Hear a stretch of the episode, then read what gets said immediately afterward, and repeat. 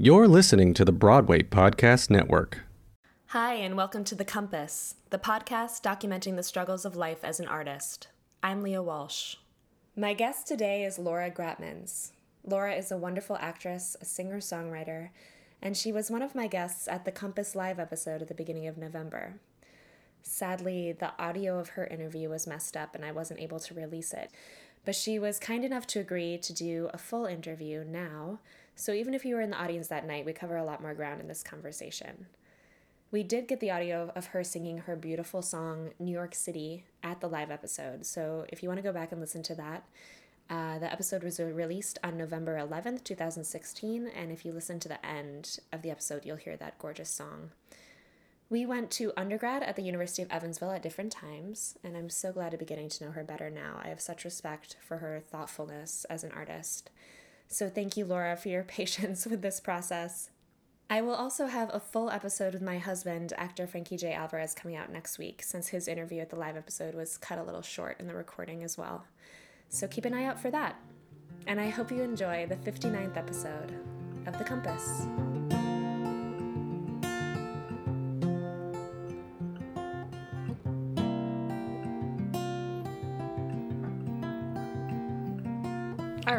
Let's let's dive in, and we'll get to talk about a lot of things along the way.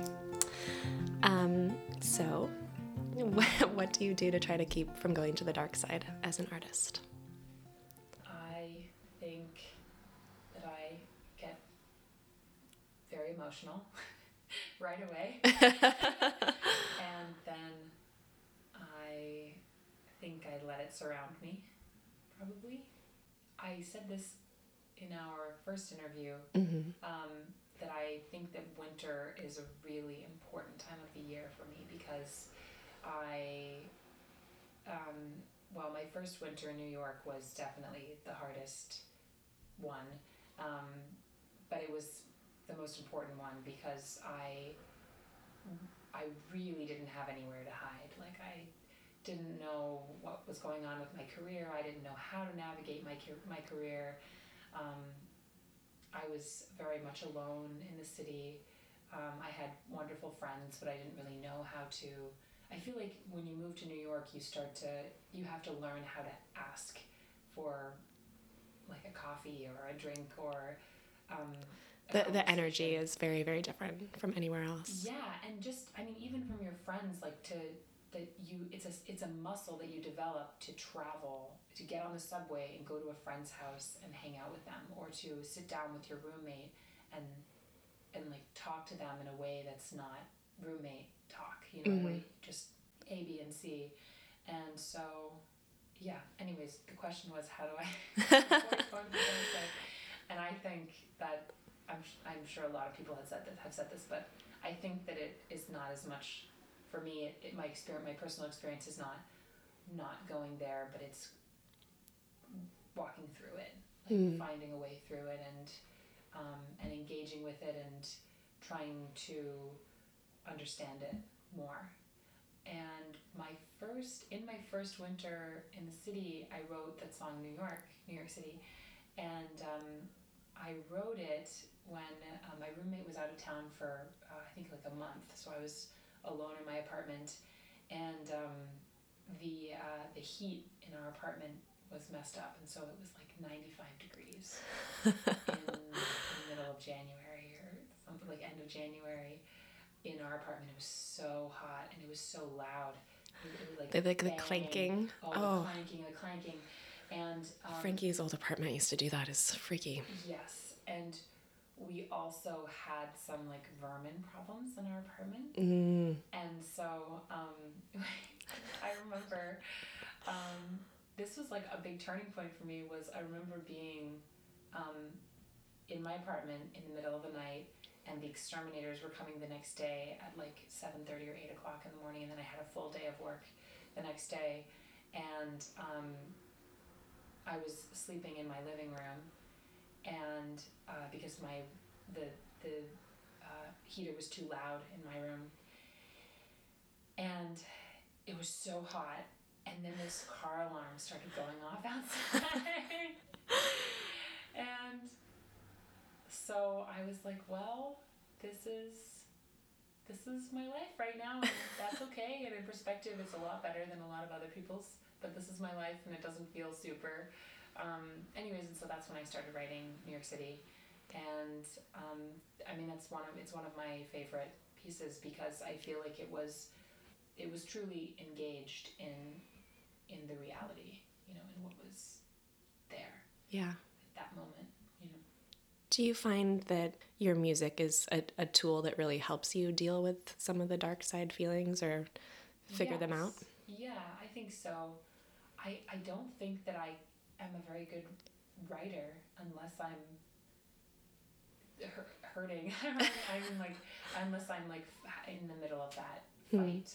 I think that when I've the, the the times where I've where I've landed on work that I think is the most truthful is when I'm experiencing those things or or, or in the middle of some sort of Challenge or yeah yeah so yeah because i don't think that I, I i think i'm a person that needs to be in silence Mm. and and be um, in stillness to be able to hear to be able to listen more clearly and so when i really find myself um, rolling down that hill Mhm.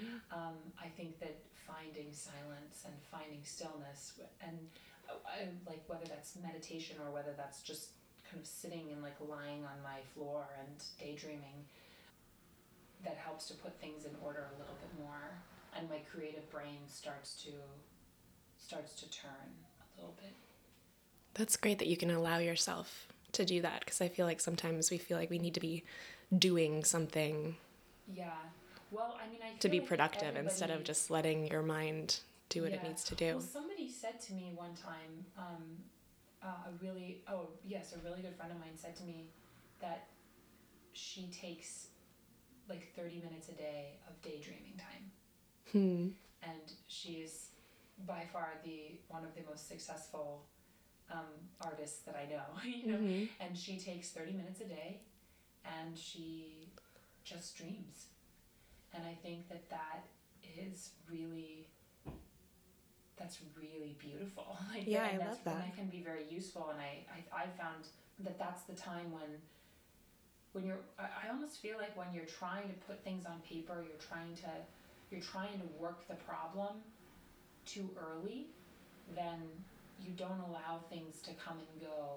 You, it's like I find that I latch on to things when I'm really trying to work a problem. I, I latch onto an idea and like, okay, how can I morph this idea? And okay, oh now it doesn't work. Like I'm okay, I'm gonna latch onto this idea. How can I work this idea? Like how can I, how can I like mold this into something that's good? Mhm. but because all of a sudden your critic comes in and you are trying to create something that's good. But I feel like that's the death of creativity.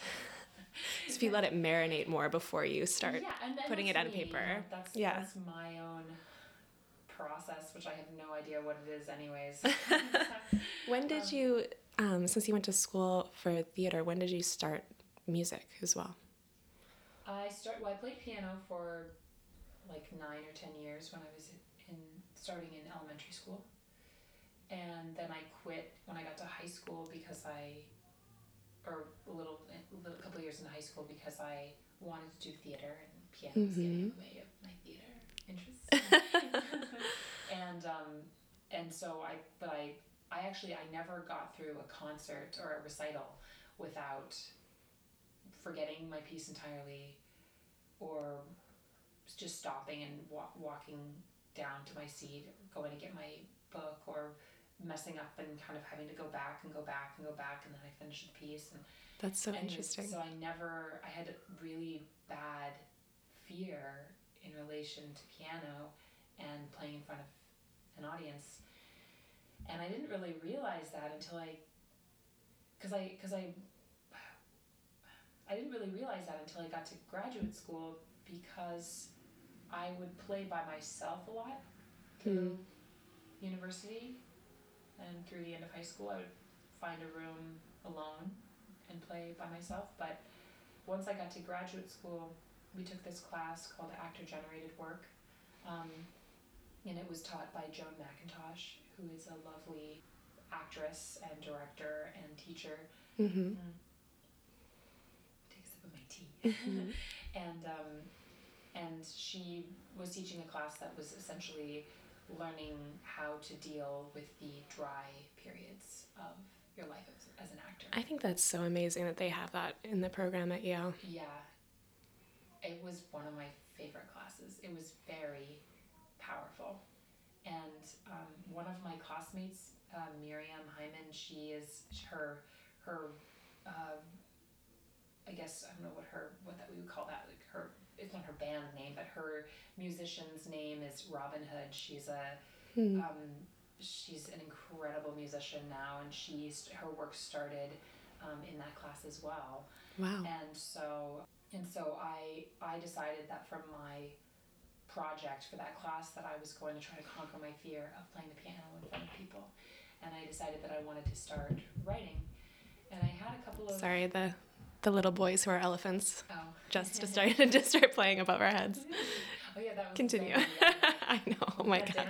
In the live, yeah, the live episode. um, but This is uh, a running theme in the compass. yeah. I you could soundproof that ceiling I know. I don't think so either. Well, usually, I think it's just today since I didn't think about it being a New Year's Day kind of observed. right So usually, if I record during the middle of the day, they're at school. But right. But so anyway, so I had a couple of um, I had a couple of seeds of songs that I was um, that I was really just had from playing by myself. That every once in a while I would you know not read sheet music and start to. Um, and so when I was deciding what to bring in for this class, I began working on these pieces, and I was actually I was going through a breakup at the time, and I was feeling some anxiety about leaving school. I went straight through from undergrad to graduate school, so it was a big transition, and I knew that I was going to have to make a big transition out of school into the world, and that hmm I had no idea how to do that, and and I've only recently, I think, landed a little more firmly um, after five years of being in the city. You know, it takes time. And uh, yeah, so I brought in a couple of pieces. I taught myself the ukulele, and I feel like I, I still have the same amount of skill that I did when I started because I have not like expanding my ukulele knowledge. Uh-huh. Um, but I taught myself the ukulele and I brought in a couple pieces on that and then I brought in a couple pieces on the piano and that's how it started. And also I think that my my singing voice really started to erupt, uh, erupt out of me after I started writing my own music. Because I feel like when I was at, at Evansville, where I went to university with you, well, not with you, but after you, and then for my first couple of years at Yale, I was trying to sing a certain way. I was trying to sing the way that I thought I was supposed to sing. And then as soon as I began making my own music, I thought, oh, no, I sing like I sing. and that was really liberating and very um, Yeah, fun. that's so exciting. yeah it was really yeah it was really a beautiful time to to realize that the skills that I already had and the the the body that I had and the the, the, the voice that I had was useful because it was what I had or something Yeah.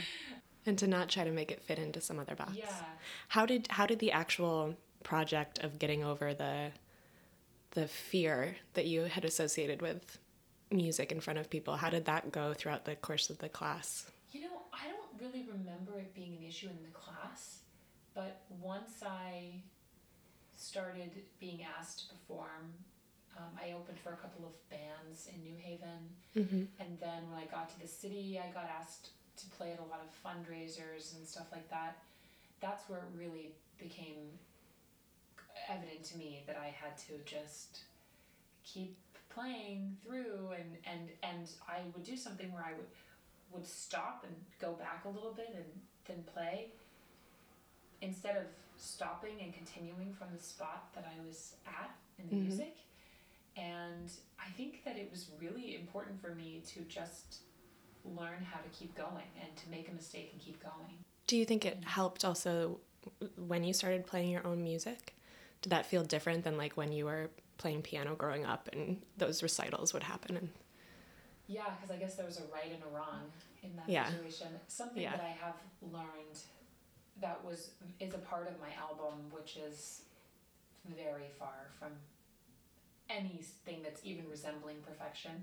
Um, it is that the mistakes are a part of the the creation, yeah, and and that they're not even a mistakes they're just an element of the creation and so i practice and practice and practice for my concerts and i practice and practice and practice for the recording of my album but i still make mistakes and i make mistakes in the album and i make and there are a couple of mistakes that we couldn't edit out and they just had to be there right. But you have an album. Like think of I- if I you had waited and waited for it to be but perfect. all these mistakes on it if you had waited for it to be perfect, you never Yeah. would have No, made it, it's you know. It's so true. And I remember at my at my release party, I made some big mistakes, and it, musically, and I had had this pep talk with myself before I went out on stage that I was going to allow that to be a part of this night.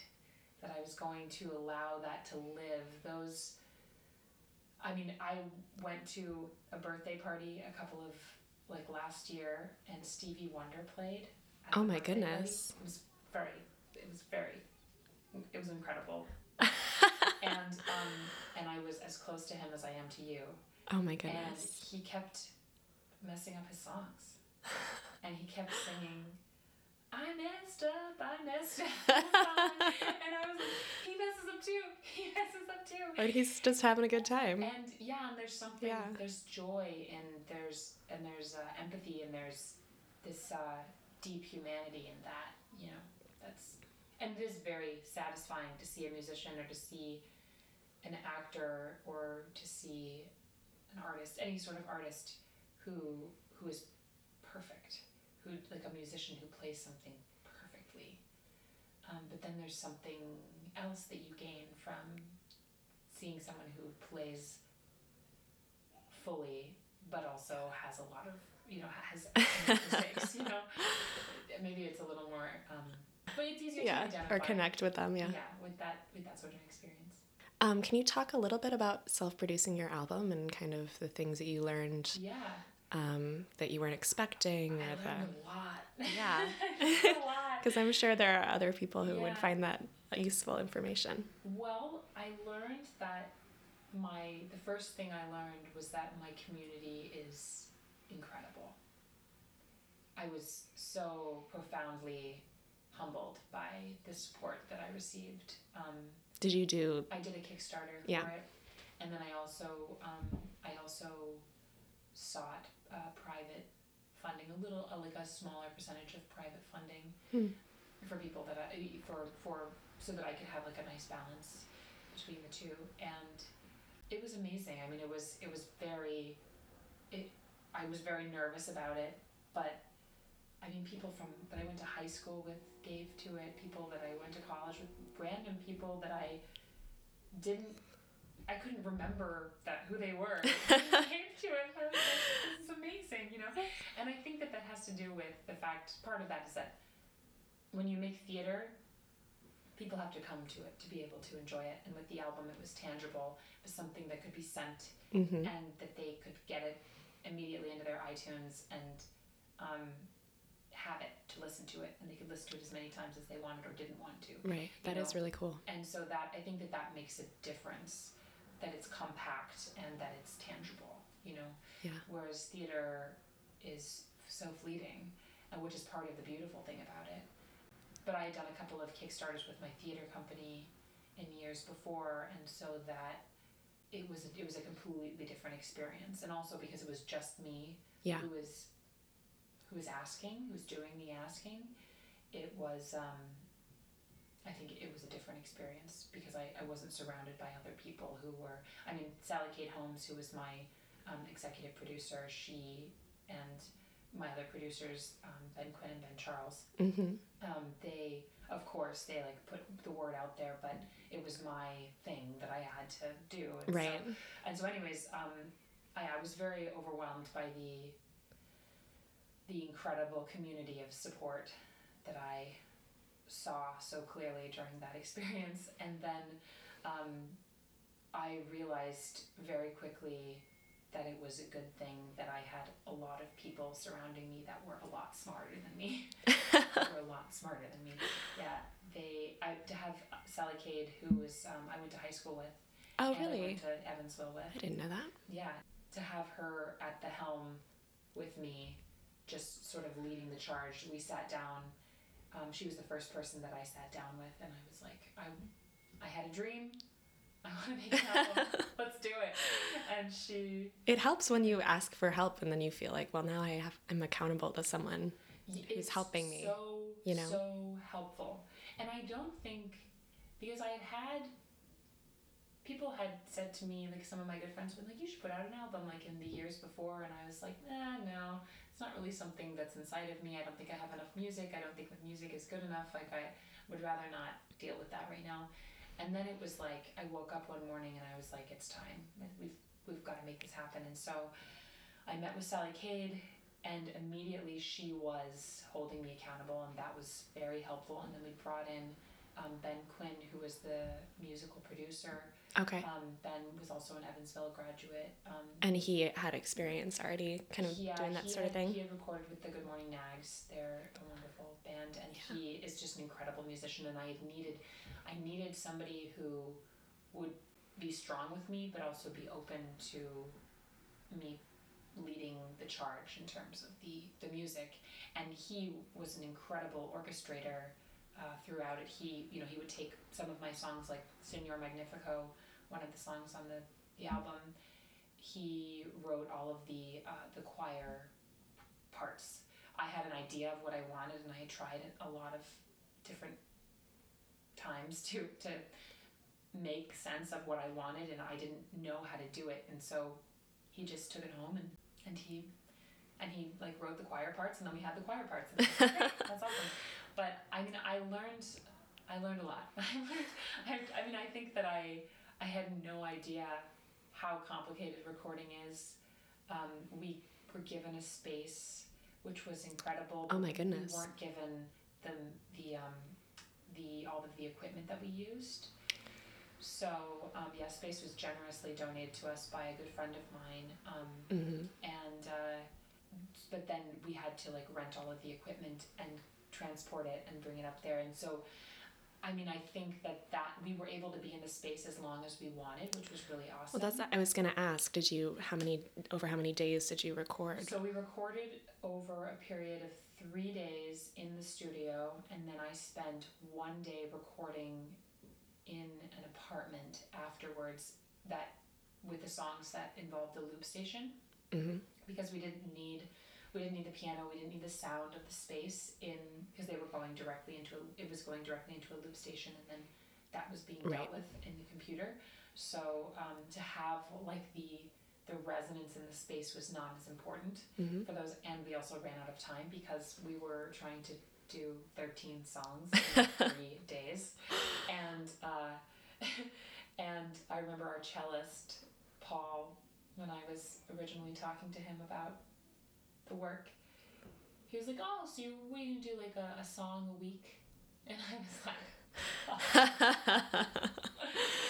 oh you're funny paul brantley and uh, anyways, he rolled with it. It was amazing. Um, that was the other thing is the generosity of the musicians that came in and helped helped us. Um, we had a pianist named uh, Noriko Tsunemoto, and she played on one of the songs, and then Paul Brantley played cello. Uh, ben Quinn, the musical producer, played mandolin. Anyways, we had a, a couple of It's wonderful. people come in. Um, but like Paul, for example, I I saw how he worked, and I was like, that's the kind of artist that I want to be because he he recognized what the project was. He saw that it was like a grass grassroots grass. I'm, I'm talking so much. Go for it. Go for it. Uh, so Paul Paul saw what the project was, and he recognized that it was a grassroots piece and that we had limited resources, limited time, but a lot of very a lot of very enthusiastic people. and I think he also liked liked the tunes that we were playing. Yeah. And so there was one, you know, he came in for one day and he just rolled with it. And there was this one moment where we didn't have the the uh, vocals recorded for a couple of the songs. And so he didn't know, he had listened to the songs, but he didn't know by heart how they moved, like how they Mm-hmm. we had we had rehearsed them together like he he knew all of that but he didn't without the words he didn't know how they moved forward so he said well why don't you conduct me so i stood on the ground i laid on the ground and lay on the ground i kneeled on the ground with the headphones on and he had his headphones on and he could see me and i could see him. And we were both listening to the track on Uh-huh. our headphones. And i kind of moved with the music and like used my hands and my shoulders and my arms and my face. And and that's how we recorded his pieces. That's Um, amazing. and it was so beautiful. I mean and he came up to me at the release party and he was like that was one of my you know i, I really that was a really special uh, experience for me because it was so intimate you know yeah. and he even though i was a an earlier musician um, he was so generous with me and That's a special skill to be able to kind of fit yourself into someone else's yes vibe or someone else's especially project, you know? know a lot more than they do Right. But I think that one of my, I think that one of the things that I did somewhat well, I got a little stubborn in certain moments, um, but I think that I was really good about recognizing the skills of the people around me, um, which, which was kind of a beautiful thing about being an amateur musician in that position of creating this thing was that I was I didn't feel like my ego was really getting in my way because I was learning so much so quickly. Yeah. As an actor, I feel like I have a little more entitlement Yeah. because I've trained for it a lot and I I feel confident in my abilities and I I I feel more confident in my opinions. and so, Right. And uh and and how and I and I think that I expect certain things of the people around me, which I think is a good thing. hmm But also because there was a little more fluidity to my position in this album recording and release, I was uh, I was able to have this a, a very pure experience, you know. Um, Yeah, and really be open to learning from Yeah. everyone else. and of course, I listen to it now, and I'm just like in certain, in certain things, you know, in certain that you would do differently now. Yeah, I mean, there's so many things I would do differently, but it was really, it was a really, uh, I'm, it was a really rewarding experience, and continues to be a very humbling experience because it's there, it, it is tangible, and it is compact, and it's out there. so now I'm like, okay, it's out there. Yeah, it is so different from theater in that Yeah. I mean, I've had that experience a tiny bit with the podcast. Like, oh, someone can be listening to it and you have no idea. Yeah, Somewhere out there, yeah. they're listening to you and, And you, I've, you, you know, I've had, I've don't had know. people, I've had people email me that have said, you know, like strangers who found it. Yeah. Yeah. and or people that heard me play at a fundraiser or and they like looked online and like you know so it's it's been a it's been a an interesting ride i still don't really know how it's going to continue to unfold but i i'm i'm working you know actually i'm not going to talk about this on the air Okay. that's okay That's there's something that has to do with an extension of this album but Awesome. i'm not going to talk Sure. yeah No, but it's it's so great that you have besides your acting that you have another outlet that you can do on your own yeah um, that you can express yourself when you're in between plays or in Yeah. between acting work. Yeah, there's a part of me that wishes that I had the same amount of um, abandon with my acting work Hmm.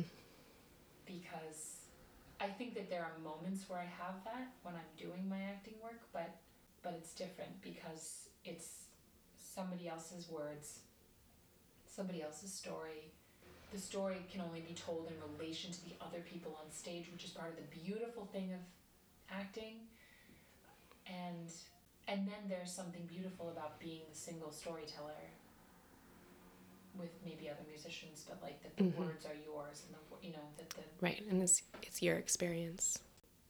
I'm kind of curious about how you deal with auditioning. Have you learned anything in the 5 years since you've been here that has kind of helped you deal with that whole system and how bizarre it is?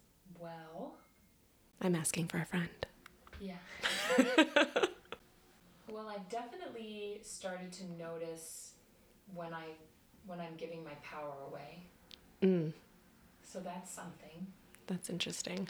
I think that being um, I think I've noticed that the more present I can be throughout the experience, the the better. An example is uh, I was auditioning for something at um, I don't think it was Ripley Grier, but it was like one of the loud Mhm. Like Pearl Studios or something. It was like loud and lots of people and it's loud. how do you how do you There's some audition for a giant your- musical down the hallway. And it was I think I was auditioning for a really awesome play at the time. Um, and uh, so I was excited about it, but I was like, oh my gosh, like I oh yes. Okay, so I was auditioning for um, I was auditioning for the humans Mm. and I was so excited about the play and thought it was amazing, and um, and I had put a lot of pressure on myself, you know, with that sort of a situation, Right. and I was so angry at the people who were in this who were in this this audition space. And then I was like, okay, I'm just going to allow these people into my experience. I'm going to allow them into my preparation. And so I just listened and I heard this little girl singing um, uh, it was a song from Sound of Music. It was my favorite my favorite things. Is that Yeah. Oh yeah, that's my that's Sound of Music. Yeah. So, but she was like belting it. It's like raindrops on roses. she was like singing it so loudly, and it was like with an Annie voice. and and then I don't feel so bad. It was like so loud, and it she kept repeating this like one like the end of the song or something. and I was like, that girl is ridiculous and amazing, and she's just doing it, and she's going for it in there. And so I was like laughing uncontrollably as I was listening to this, and I brought you know. Then they called called me in, and I came in, and I like was just like still um, dealing with the debris of this like girl who was singing. And they were like, "You ready to start?" And I was like, "Yes, I'm. I'm. I'm ready to start." And and I was like, "I'm sorry. Do you have you guys been listening to this?" Can you hear that? Yeah. girl next door. You're like, yes. She's like, oh, and and so anyway, so there was this like moment of Just being people. just being people, Yeah. you know, and um, and that was it was such a satisfying thing to just be people and to see the people in the room as people. Yeah.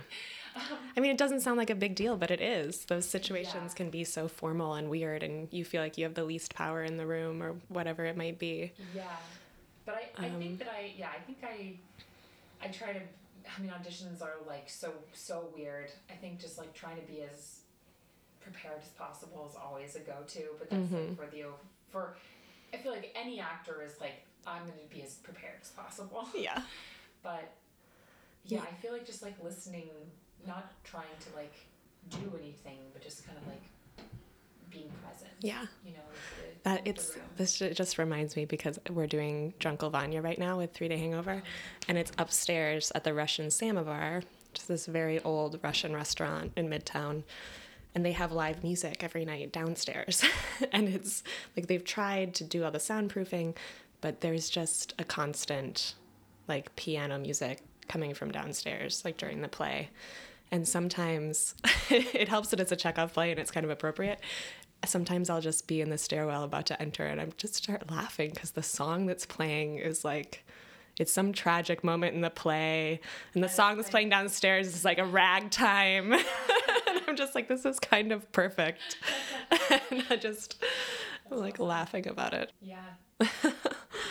yeah, I mean, I feel like that's useful. I remember, oh, it was Chris Bayes um, when I was at Yale. He talked about rolling objects and children and animals. mm That if you acknowledge them and you allow them to come into the room, like if, if, if a, a ball starts to roll and none of the actors look at it, then the whole audience right that's the only thing focused on the ball. and but if the actors look at it and they like make a joke about it, yeah or they, you know, or they just they acknowledge it somehow, then the audience is okay with entering back into their story because they have invited that into their story. So Right. it's not like a loose cannon that's like, what's what's gonna, what's gonna do, you know? yeah But I think that that's the same with you know so so much of this. Like when you're when you're trying to do your work and the circumstances are out of your control, which is all auditions, then allowing allowing the world to be a part of your your world, Your is experience. necessary. yeah i like that can you tell me a little bit about the show you just did in philly were you were you involved in like creating it or I was. was it already written or It was it was already written to a certain extent. Um, so the play is called Jib, or the child who went forth to learn what fear was, mm-hmm. and the music is written by Amanda Palmer and Jason Webley. I don't know if you know Amanda Palmer's music. i don't think so Um, yeah, she she's married to Neil Gaiman. He's a wonderful writer. And Mhm. anyways, so um, so the play is uh, essentially about the interconnectivity of a lot of different random people. You know, as one of them is uh, one of them is a musician who is whose career is building, and all of these people are their their lives are kind of they're somehow interwoven, um, and the there's like this energy that's traveling between all of them, and that is ultimately expressed in this woman's music. mm. Um, and she's Jib. She's the lead role. And I played Maris, who is a, um, I think she's like a music journalist who, who has a daughter, um, who is who is now like an everything journalist. But I think in like her past, she was a music journalist, and her daughter is is in a coma in the beginning of the play, and essentially her daughter like travels with Jib throughout her career like during her coma she she anyway so it's like it's it's a very complicated storyline but um but uh yeah we all we all play a lot of different characters and um it has there's like ghosts and there's you know like a lot of music it's a rock show we it, we publicized it as a rock show Mm-hmm. um, so I played a lot of different instruments, and Brendan Titley, who you know, Mhm. he played a lot of different different instruments.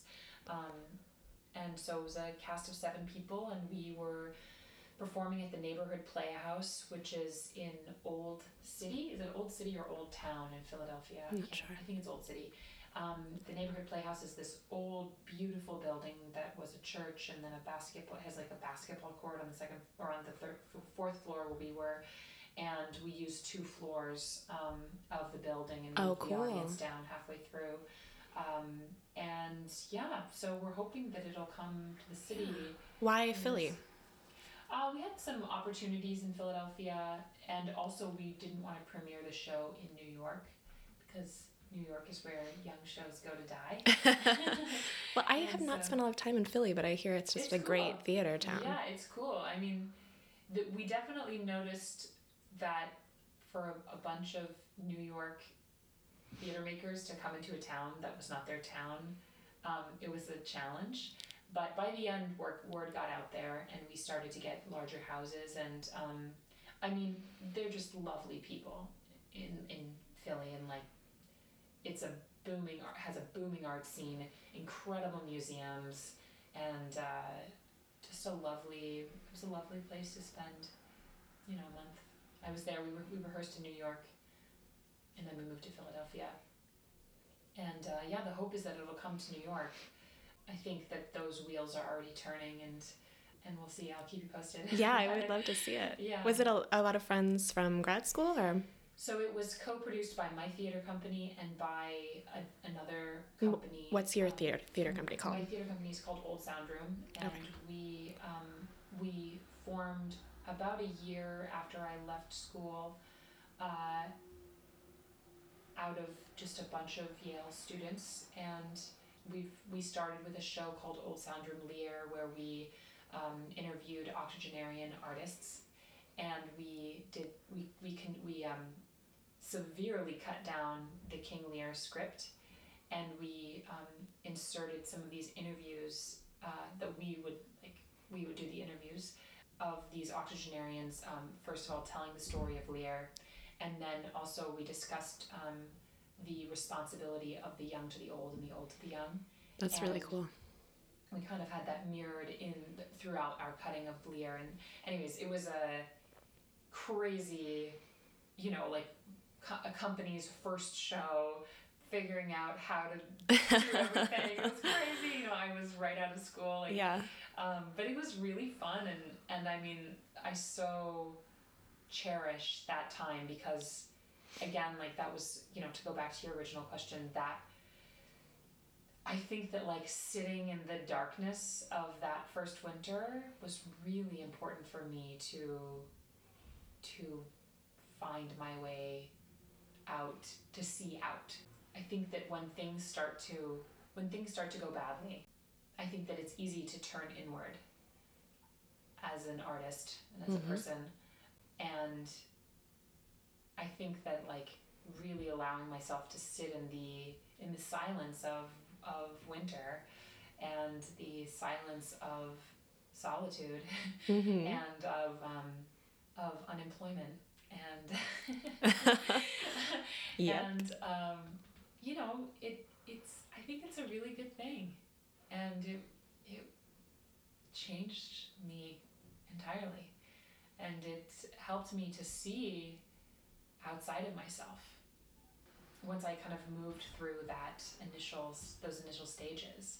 Um, and I you know saw all of these artists that were hungry for the same thing that I was interested in. I saw my interest in this this art form that I knew very little about but I I enjoyed and I felt a, a very pure expression through it.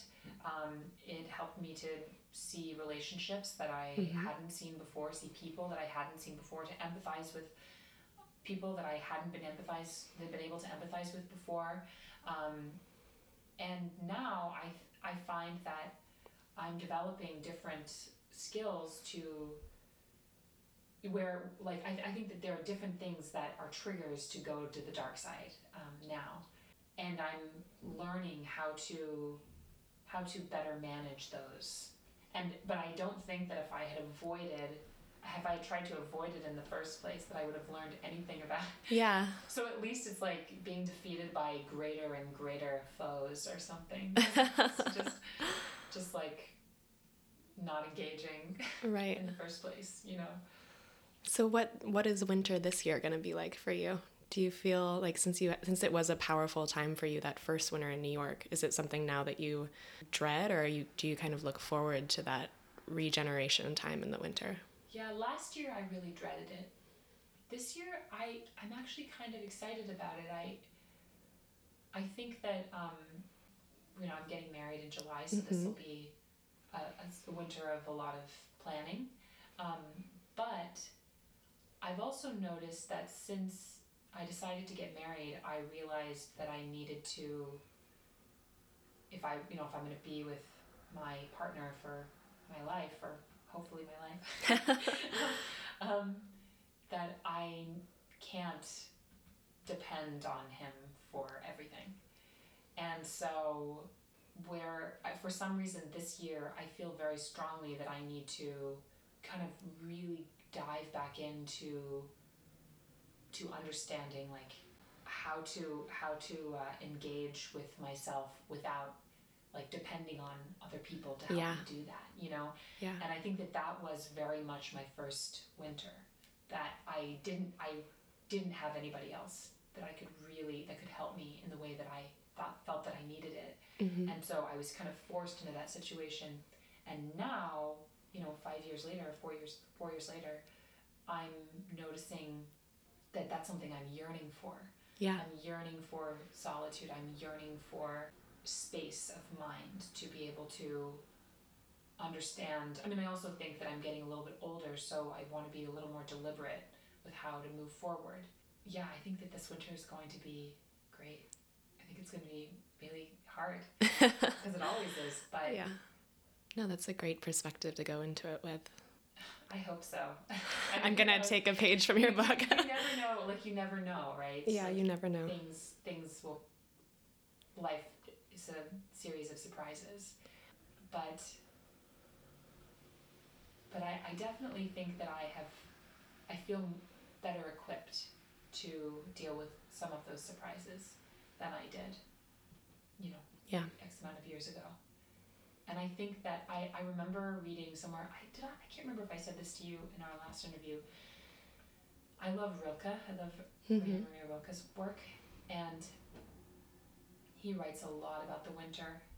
And I was reading somewhere recently, some like study was put out that talked about the importance of the winter for a tree, and how the essential,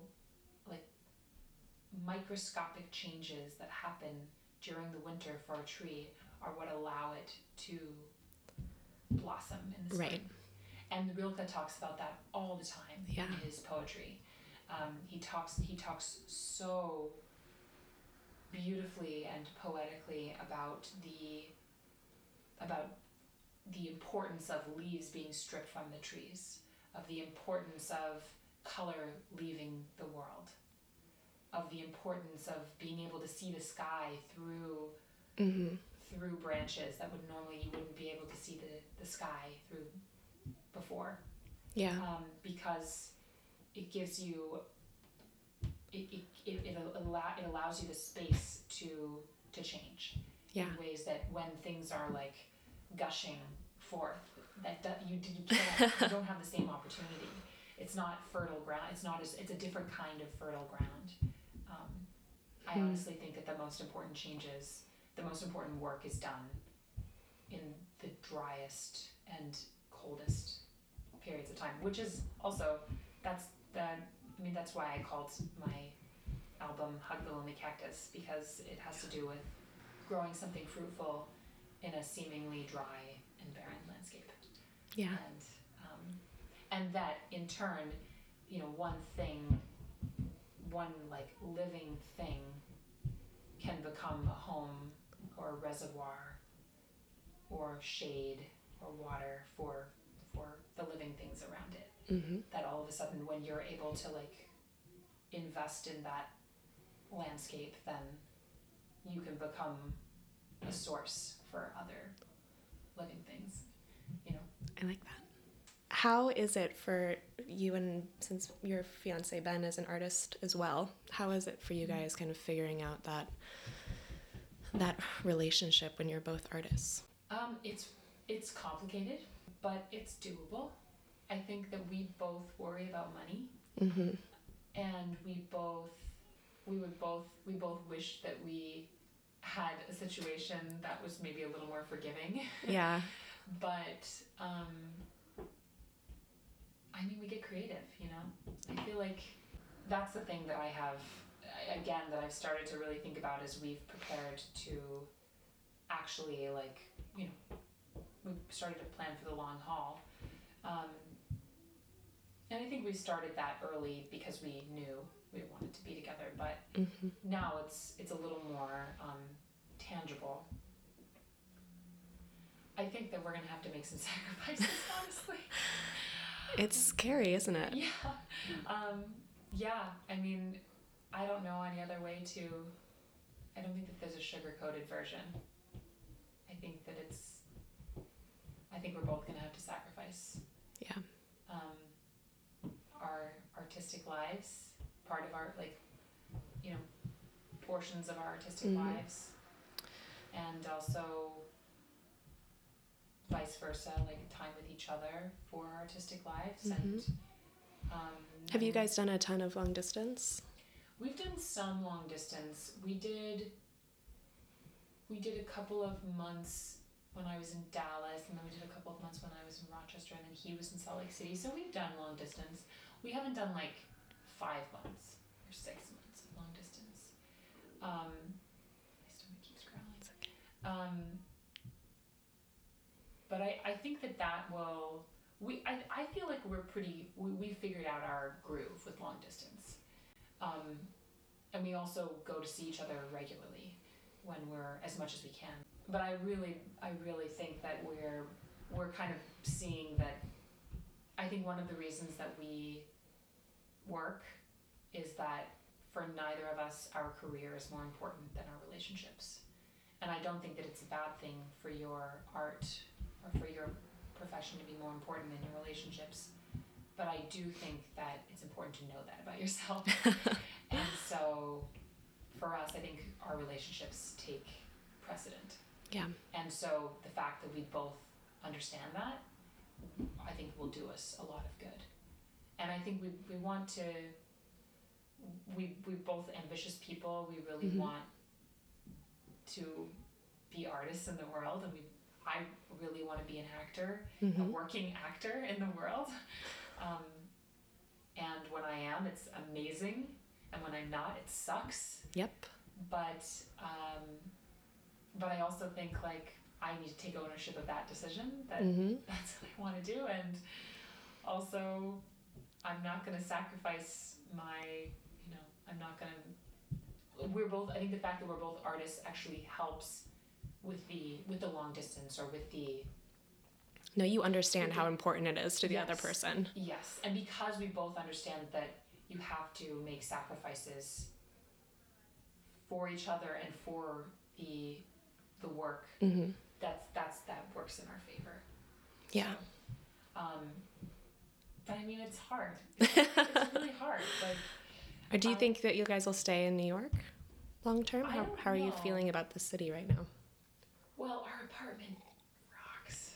But our, our, our apartment is beautiful and it's it, the- it's the first real home that I think I've felt in the city, and that's made a huge difference. Yes. and uh, and just having having a sanctuary has made me feel like New York is a little more palatable.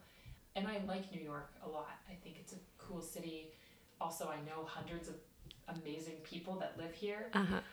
So that's something that I'm not going to ignore. But I think we both long for more green.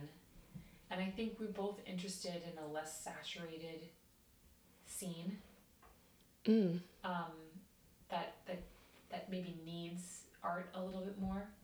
However, we both like to be challenged by our communities, Right. and you're not going to find that in places that are that that don't have Yeah. a theater or any sort of theater scene. You're not going to find people that that challenge you. So we really it's a it's a back and forth. I think that for the next couple of years we're definitely going to be here, and depending on how our careers go, we'll we'll see. But um, I think that's the other thing that's worked for us as an artist couple is that I don't think that either of us see it as one. It has to be this way or it has to be that way. I think that we are recognizing Open to possibilities. Yes, Yeah. That's good.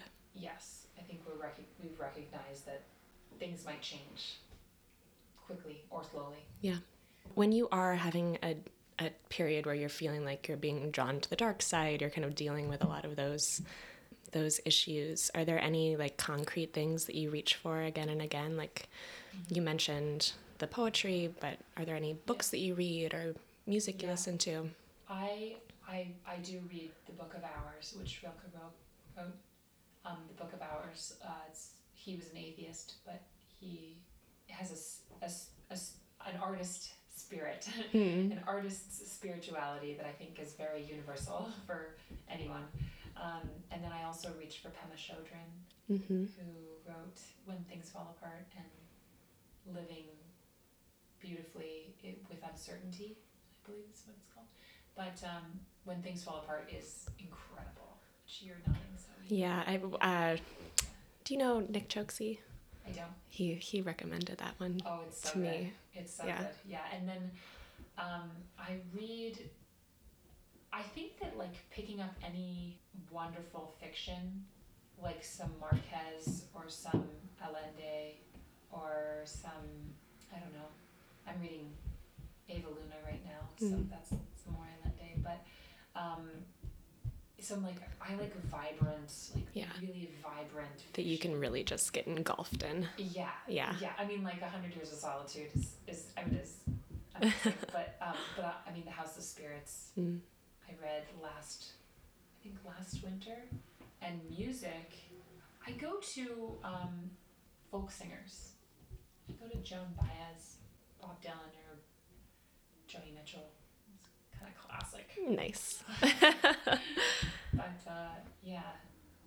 Um, and then the, the last thing I wanted to ask was just if you've seen anything recently that you want to recommend. I know you've been out of town, but of any art form. Um, my friend Adina is going to be in the play Indecent by Paula Vogel that's coming to Broadway in Ooh. um, in a couple of months, I guess.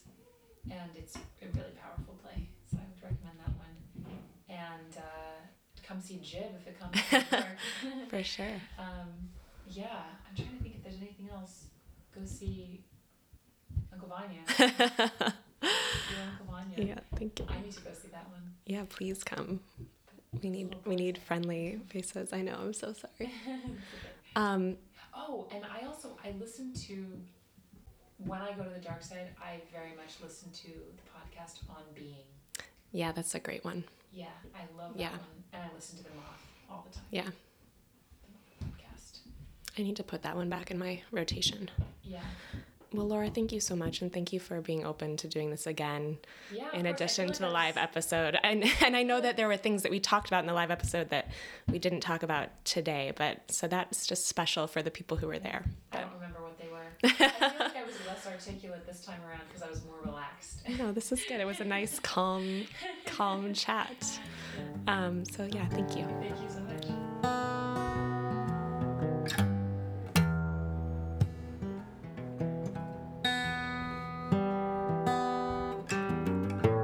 Thank you for listening to the Compass Podcast. I'm Leah Walsh. More episodes are coming soon. Please look for us on Facebook and iTunes. I'd like to thank the following people for their generosity. The Compass cover art is by Kim Miller, music by Brendan Spieth, audio assistance from Nick Choksi, and a special thanks to Frankie J. Alvarez. See you next time.